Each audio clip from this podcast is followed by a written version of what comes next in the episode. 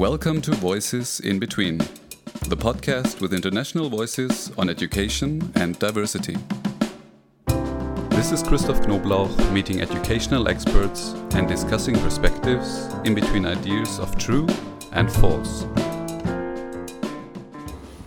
So welcome back at our podcast, Diversity in Education. This is Professor Knoblauch speaking. My guest today is Professor Singh from Ambedkar University. We're in Delhi right now, and we will have a short look on the education system of India in general, probably seeing that there are some things we have in common in Germany and in India, but I'm quite sure there are going to be some differences. Thank you. So, before I talk about the Indian education system, I want to just talk about the various diversities that exist in the system. First is in terms of the schools themselves. So there are different kinds of schools. The students who go to the schools are different. There are different board, for each of the schools. Different schools go up to different grades, so on and so forth. So now in terms of the schools, what are these different kinds of schools? So we have,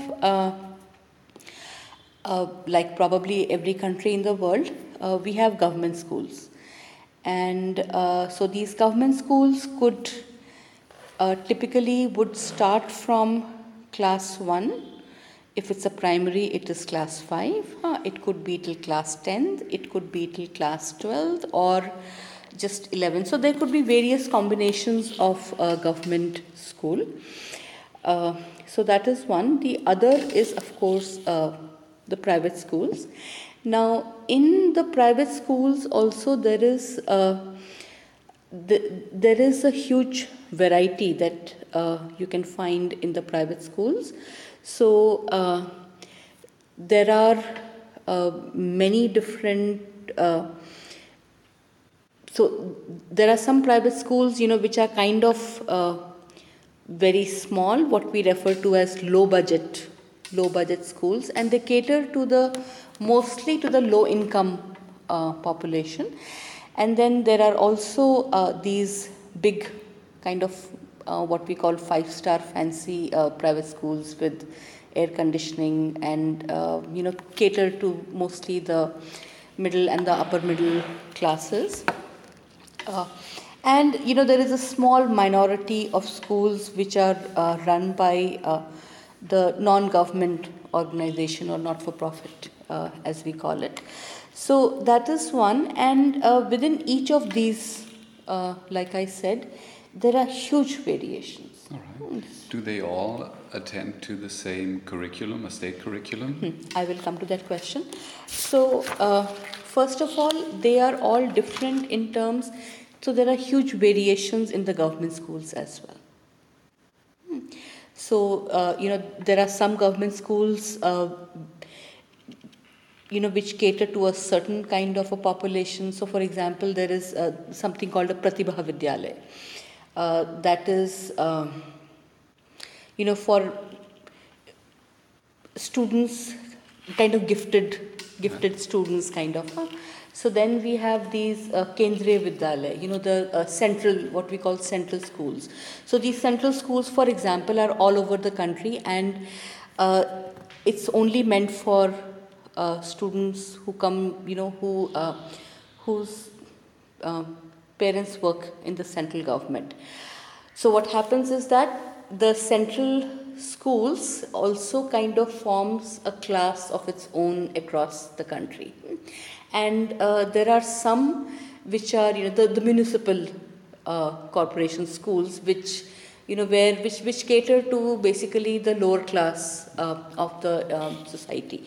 So that is one private schools I already mentioned. Now, as far as the curriculum is concerned in the Indian schools, there are huge variations there.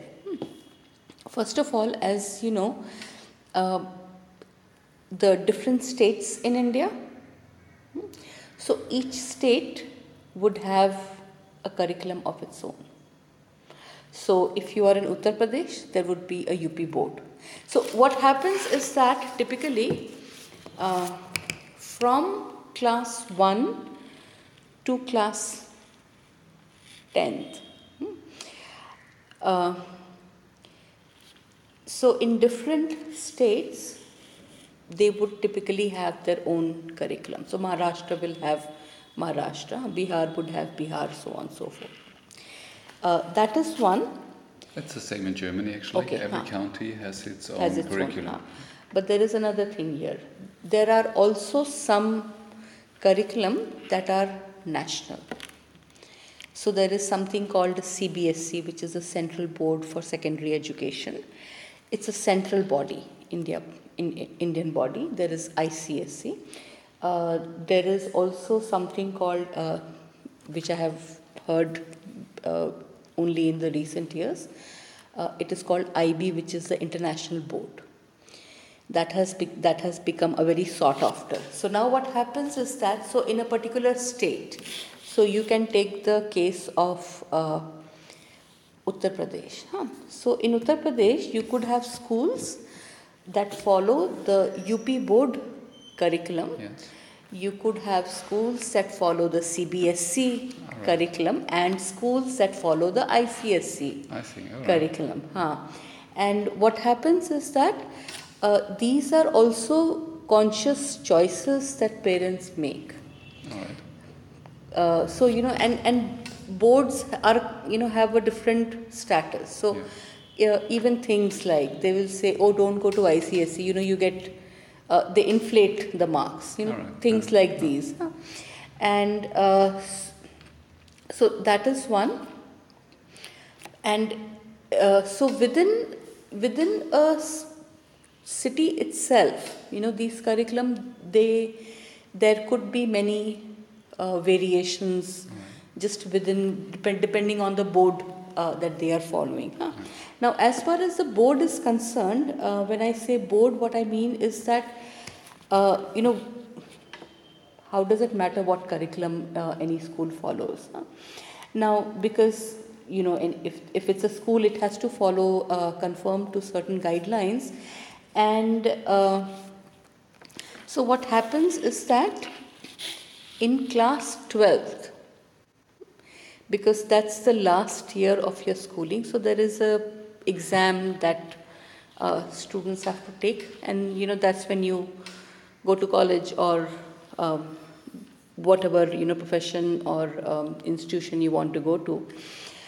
So that board basically determines what curriculum the school will follow. So obviously, if a school is following CBSE, so they will, as far as possible, they will follow that throughout the school. They're not going to change it in the last year. So that is how it works. And so these board exams are very important exams because these are kind of your standardized across the country or across the state exam. So there could be state board exam, national board kind of exam. And now the key thing about the Indian education system, so apart from these variations, is also what do we see being the aims of education? And how do we see the education system catering to the population? So on the one hand,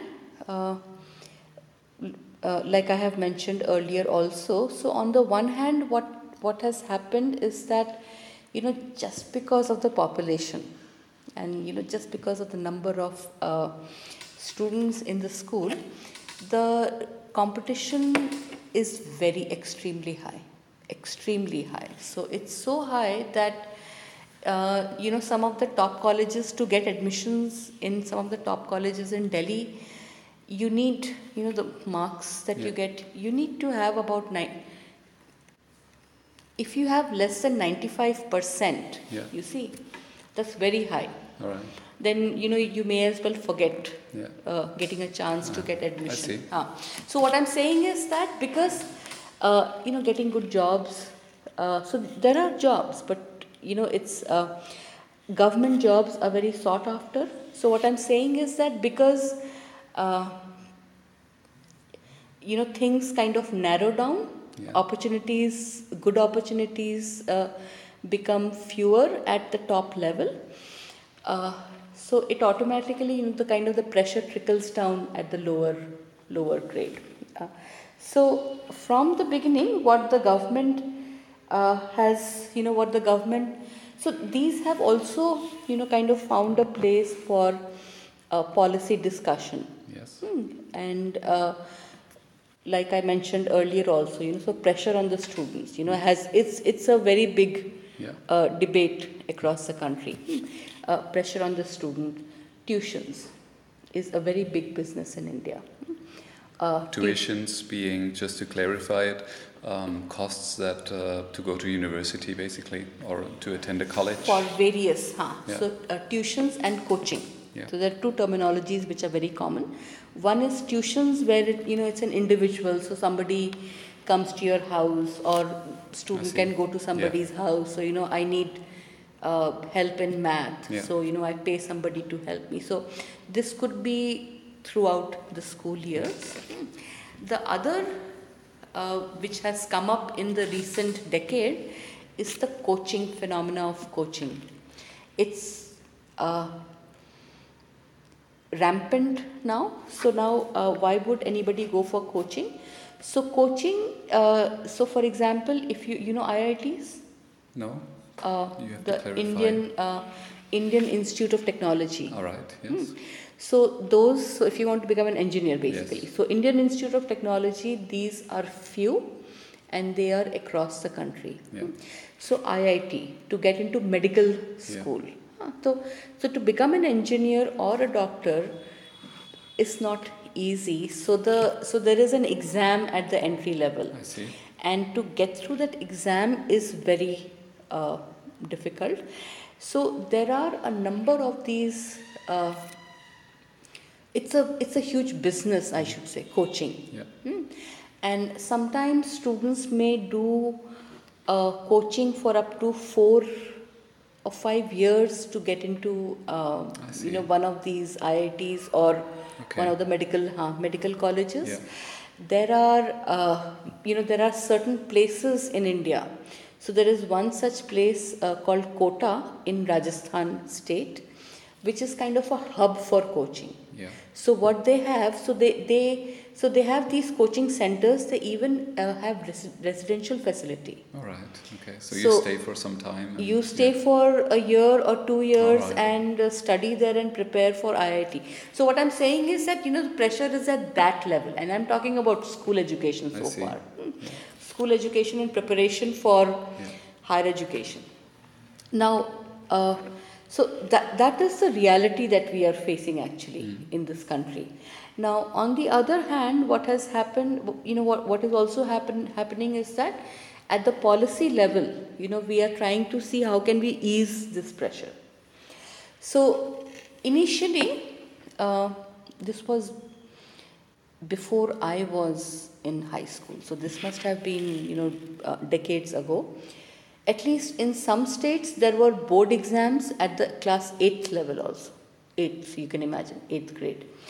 So they did away with it.